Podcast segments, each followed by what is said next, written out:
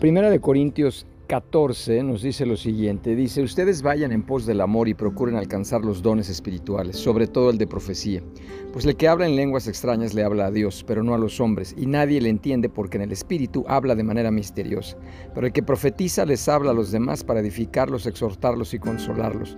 El que habla en lenguas, el que habla en lengua extraña se edifica a sí mismo, en cambio el que profetiza edifica a la iglesia. Así que yo quisiera que todos ustedes hablaran en lenguas, pero más quisiera que profetizaran, porque profetizar es más importante que hablar en lenguas, a menos que el que las hable también las interprete para que la iglesia sea edificada. Hermanos, ¿de qué les serviría a ustedes que yo fuera a visitarlos y les hablara en lenguas, a menos que les comunicara alguna revelación, o conocimiento, o profecía, o enseñanza? Si los instrumentos musicales como la flauta o la cítara no tuvieran un sonido claramente distinto, ¿cómo podríamos distinguir entre la música de flauta y la música de cítara? Y si el toque de trompeta resulta incierto, ¿quién se alistará para el combate? Lo mismo pasa con ustedes si no usan la lengua para comunicar un mensaje claro y comprensible. ¿Cómo se va a entender lo que dicen? Es como si hablaran al aire.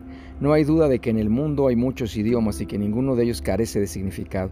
Pero si yo no sé lo que significan las palabras, seré como un extranjero para el que habla, y el que habla será como un extranjero para mí.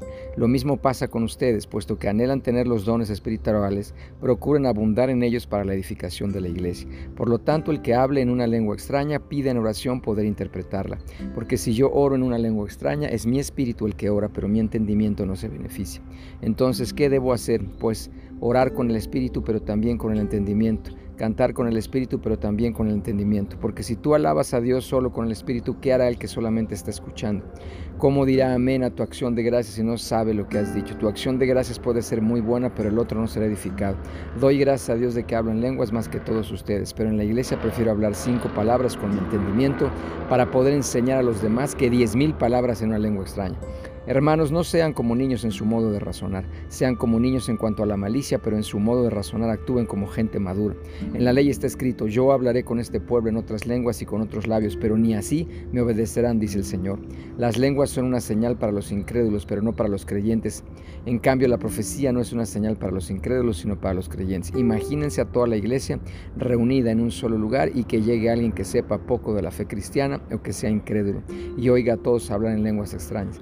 ¿Acaso no pensará que ustedes están locos? Pero si todos ustedes profetizan y entra algún incrédulo o alguien que sepa poco de la fe cristiana, esa persona podrá ser reprendida y juzgada por todos ustedes. Así los secretos de su corazón quedarán al descubierto y esa persona se postrará ante Dios y lo adorará reconocerá que Dios está realmente entre ustedes. Por lo tanto, hermanos, cuando ustedes se reúnan, tal vez cada uno tenga un salmo, una enseñanza, una revelación, un mensaje en lengua extraña o una interpretación, pero todo deben hacerlo para la edificación. Si se habla una lengua extraña, que hablen dos y hasta tres, pero que lo hagan por turnos y que uno de ellos interprete lo que se diga.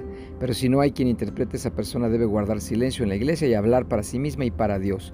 De la misma manera que hablen dos y hasta tres profetas y que los demás juzguen lo dicho. Si alguien que está sentado recibe una revelación, el primero debe dejar de hablar. Así todos podrán profetizar por turno a fin de que todos aprendan y sean exhortados. El don de profecía debe estar bajo el control de los profetas, pues Dios no es Dios de confusión, sino Dios de paz perfectamente bien. Vamos a partir este capítulo en dos. Nos estamos quedando en el versículo 33, ¿correcto? Ahora, a ver, vamos, eh, vamos a escudriñar lo que nos dice en esta mitad de, de, de, capítulo. Dice, eh, cuando habla de procurar en griego es celo, ser celoso de algo, arder en deseos, proseguir ardientemente, desear anhelosa o intensamente eh, algo, lo que se quiere. Negativamente la palabra está asociada con envidia y con celos. Pablo ofrece orientaciones para ejercer los dones de profecía y lenguas, comparando el beneficio de ejercerlos en público y en privado, fijando las reglas de su empleo y ofreciendo una exhortación final sobre esta cuestión. Este contexto basa los dones del Espíritu sobre el único y seguro fundamento del amor y establece la integridad como la clave para la preservación de lo sagrado del santuario y la dignidad del servicio de adoración. Este pasaje ofrece las orientaciones para controlar y dirigir los servicios en contexto pentecostal y carismático. Lo apropiado y deseable de la profecía El propósito de la vida de la iglesia del Nuevo Testamento es ser bendecida por la presencia del don de profecía. Tal como Pablo lo declara aquí, al hacernos ver que el amor es nuestra búsqueda primordial, la profecía ha de ser bien recibida para la edificación, exhortación y consolación de la congregación colectiva e individualmente. Semejante aliento o estímulo de unos a otros es profecía, no palabras en el sentido de la Biblia, la cual usa las palabras mismas de Dios, pero por medio de palabras humanas que el Espíritu Santo singularmente trae a la mente. La práctica del don de profecía es un propósito de la plenitud del Espíritu Santo. En ella se cumple también la profecía de Joel y la esperanza que tiempo antes expresará Moisés. Pedro le da su respaldo a la operación del don de profecía y Pablo dice que este don está dentro de las posibilidades de cada creyente. Este don tiene la intención de suscitar una amplia participación entre los miembros de la congregación, en la que todos se benefician recíprocamente con palabras de unción y de amor, que edifican espiritualmente y profundizan el entendimiento. Tal profecía puede proveer una ampliación del entendimiento que los corazones se vuelven humildes para la adoración a Dios y de pronto se den cuenta que el Espíritu Santo tiene conocimiento de su necesidad y está dispuesto a contestar la oración.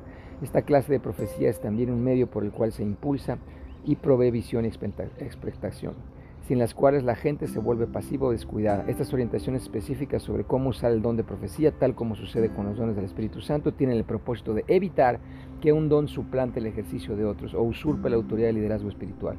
Aún más, toda profecía está subordinada a la disciplina de la palabra externa, eterna de Dios, la Biblia, la norma por la que toda expresión profética en la iglesia debe ser juzgada. Muy interesante. Vamos a orar. Padre, en el nombre de Jesús, te damos gracias, gracias, gracias por este maravilloso día. Gracias Señor por la claridad en la que tú nos hablas. En este momento te pedimos, te pedimos que tú seas Señor el que nos revele y confirme de manera contundente todos y cada uno de los dones que tú nos has dado. Nosotros hoy te pedimos y clamamos que esos dones, a través de esos dones tú manifiestes tu gloria, manifiestes tu amor sobrenatural, manifiestes tu poder y tu autoridad. Que estos dones los usemos siempre, siempre para edificar a las personas con las que interactuamos, Señor. Empezando por nuestra familia, nuestro trabajo, nuestra comunidad, nuestra iglesia, nuestra, nuestra, nuestra colonia, nuestro país completo.